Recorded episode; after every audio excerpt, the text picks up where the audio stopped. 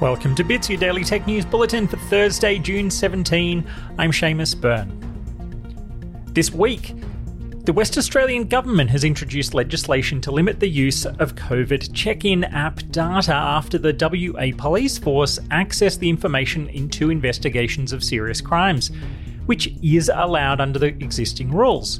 To ensure users feel confidence in always using the check in system, the new rules definitively limit the use of this data to the explicit purpose of contact tracing. WA Premier Mark McGowan told Parliament that the new law was only being introduced after the police commissioner refused to adhere to a request to no longer access the register. In other COVID news, Victoria has now launched its online vaccination booking platform. Until now, a hotline phone service was the only way to book appointments, with the online system delayed since the start of the year. Users can now go online via coronavirus.vic.gov.au to check their eligibility and book their appointments.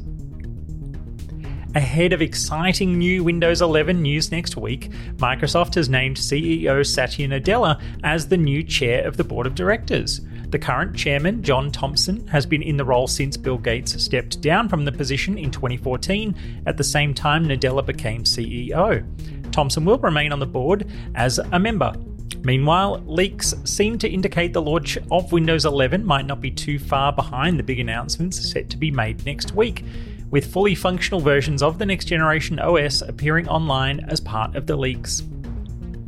Spotify has launched its new live audio chat room service, Spotify Green Room, a rebranding of a tool created by Betty Labs called Locker Room. You can log into the service using your Spotify login and find chat rooms related to topics of interest or launch your own chat rooms. The tool will also allow users to record rooms they create to turn them into podcasts.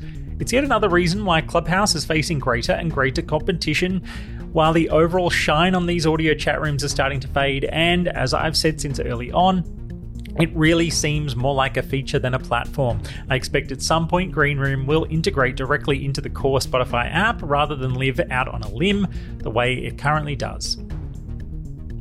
Internet advertising machine Facebook is ready to turn the serenity and solitude of virtual reality into a new space to thrust floating advertising units into your enraptured eyeballs. With news, it is starting to test advertising inside Oculus headsets. Naturally, the company says it is a small test and it is all about unlocking new business models for the platform and for the game developers who produce VR experiences. I'm sure the advertising units won't be too awful at the start, Facebook also says it won't use information from within your VR experience to target ads toward you. Again, that's a during this test statement, not a never statement.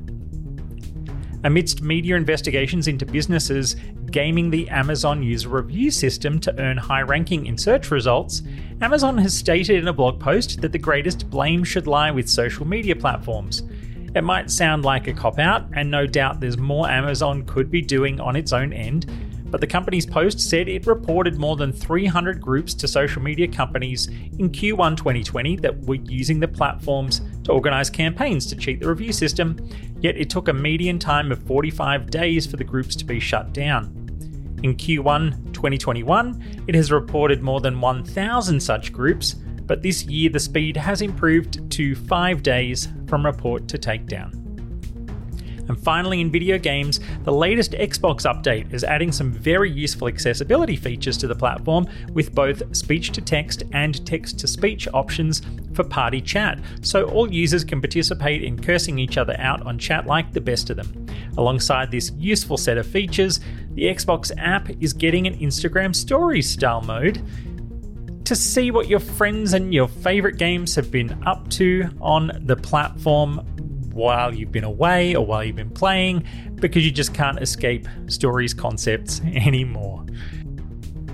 And that is your Bits Bulletin for Thursday. Thank you so much for tuning in. As always, I'm Seamus Byrne from Byteside, and please recommend Bits to your friends if you think they might find this useful, or get the newsletter as well.